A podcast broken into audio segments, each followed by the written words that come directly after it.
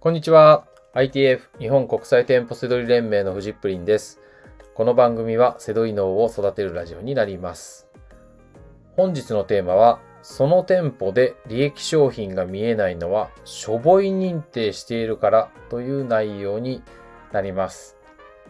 えーお店、この店はしょぼい、セドリ向きじゃないってね、認定してる人って結構多くないですか？はい。お店の中でも、えっ、と、この店の、この売り場は、この国、このコーナーはしょぼいみたいな。利益出るのはここでしょみたいな。決め打ちをしてる人って多いと思うんですよね。まあ、なかなかこう、見つからないからそうなっていってしまうっていうのがあると思うんですけど、えっ、と、それを続けてると、どんどんどんどん世界は狭くなっていきます。そうなんですよ。だから、こう、あ、だから全然背取りできないみたいなね。あの、僕も特に、僕はずっと店舗背取りなんですけど、えっ、と、えーよく言われてました。あの、店舗背取りできるのは東京だからってよく言われてました。だからそんだけお店が多いからってことだったんですね。で当時はみんなにそう言われると、あ、そうなんだろうなってちょっと思ってたんですよ。でも僕、背取りで地方行っても同じように、同じ動きでどこでもできるし、おかしいなって思ってたんですよね。その時に繋がるんですよね。で、まあそれはでも随分前ですよ。あの、背取り覚えたての頃ぐらい。で、そこから今になっても、あのー共通してるのが、このしょぼい認定ですね。こう、自分でどんどんどんどん狭くしていくんですよ。はい。で、えっ、と、僕ね、このラジオでも散々言ってますけど、えー、セドリ脳を育てていきましょうと。えー書籍、セドリの思考法でも言ってきま、言ってますけど、違和感セドリね。で、これ、えー徐々に腕が上がれば上がるほど見えるようになっていきます。考え方も発達していきます。あの、しょぼい認定とね、全く逆なんですよね。しょぼい認定してるしてる人ってもう、あの、極端に言ったら、もうこの商品し、この商品仕入れるのが背取りみたいな考え方してないんですよね。この、まあそこまでいかなくても、このお店に行くのが背取りみたいなね。このお店のこのコーナー見るのが背取りみたいな。のまあまあいいですよ。そういう人はそういう風にしててくれれば。あの、あの、本当はだからこんな大事なことラジオでね、言うなとかってね、あの、みんな、IT 不正のみんなとか言われちゃいそうですけど、まあまあ言いますね。あの、えっ、と、このしょぼい認定が本当にもったいないんですね。はい。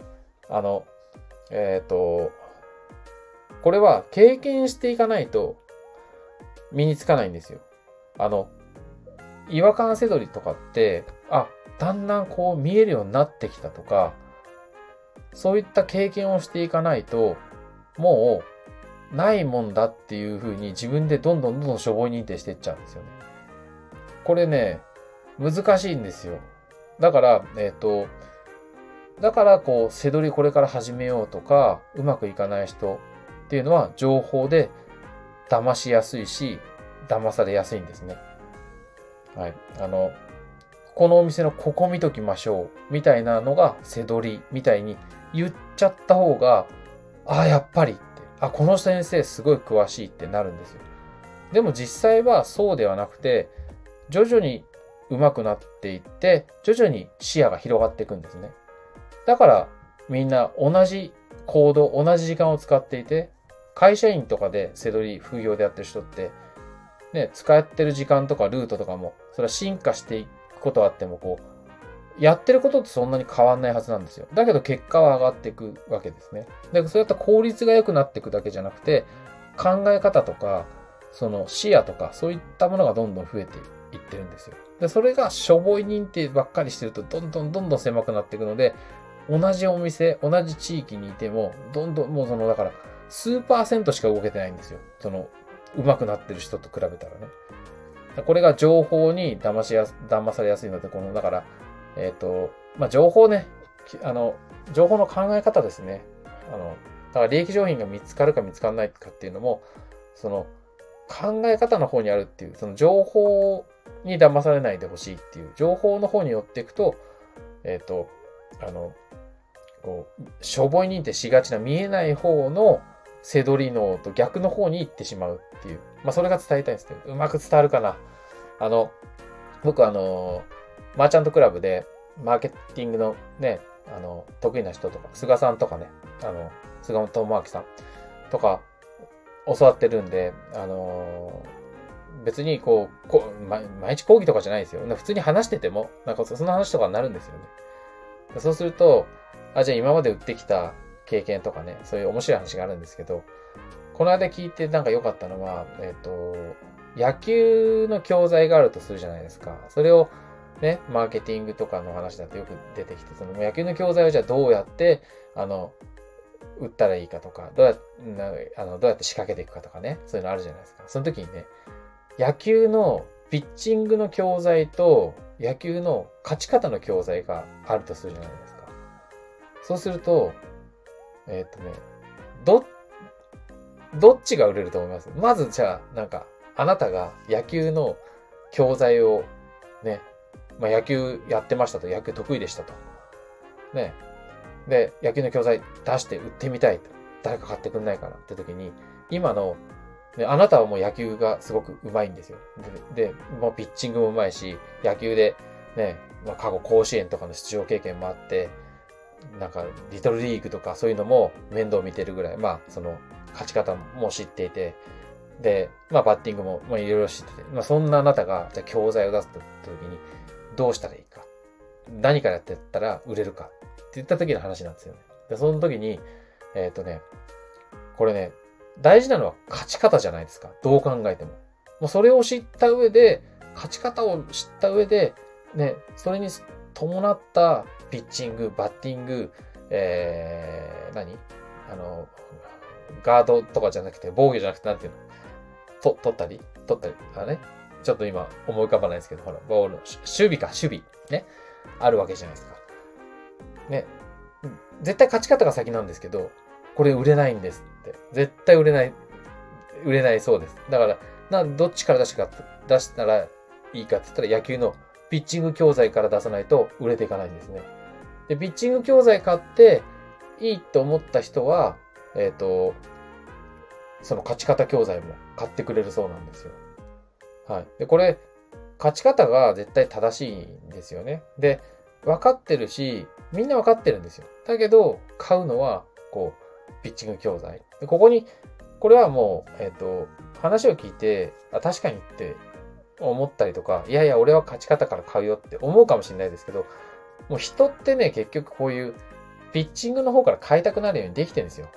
あの、僕もあなたも、絶対に。だから、あの、せどりもね、えっ、ー、と、この、この情報から入るって、結局は大事なのは、その考え方の方なんですよね。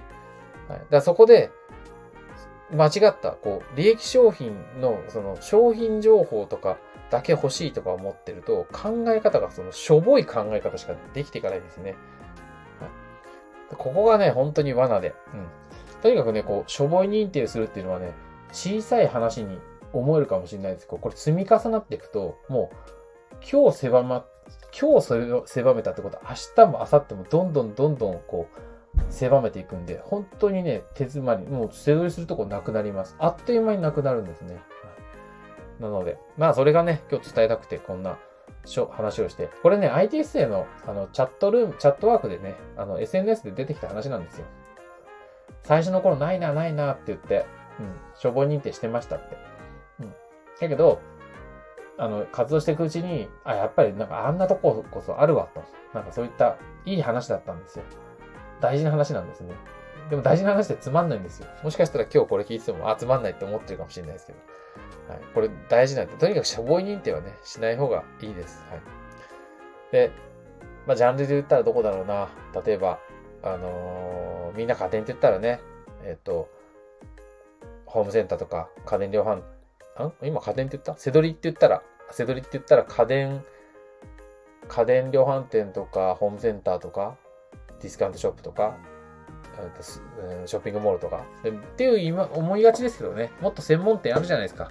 バイク屋さんとか、車屋さんとか、あの、建築工具、工具とかね、扱ってるお店とか、あと、まああまり僕も知らないけど、美容専門のお店とか、えっ、と、画材とか扱ってるお店とかね、まあいくらでもあるわけですよ。問屋さんも含めてね。だからそういう時に、あ、ここにはないなっていうんじゃなくて、何かしらあるだろうっていうね、その意識ですよ。はい。自分のお店で扱える商品を探せばいいんですよね。うん、そういったことでこう増やしていくような考え方をしていかないと、えー、すぐ行き詰まってしまうので、うん、そんな風にね、してほしいっていう、えー、メッセージでした。はい。えー、まあ、えー、ちょっとね、あの、地味な話だったと思うかもしれないですけど、このしょぼい認定してたら、あっという間に、え、利益商品なくなるので、え、逆ですね。はい。視野が広がるような、はい。えー、違和感を育てていくとか、背取り脳を育てていくとか、えー、常にいくらでも、あの、利益商品はいくらでもあるっていうような考え方をね、あの、最初から持ってね、行くっていうのがね、大事です。はい。もう実際見えてなくても、はい。もうみんな仕入れてる人がいるんだから、どっかに必ず利益商品はあるんだってね、そのぐらいのいいです。しょぼい認定と、しょぼい認定と逆の考えね、ぜひ持ってほしいなと思います。はい。ということで、本日の放送は以上になります。最後までご視聴いただきましてありがとうございました。バイバーイ。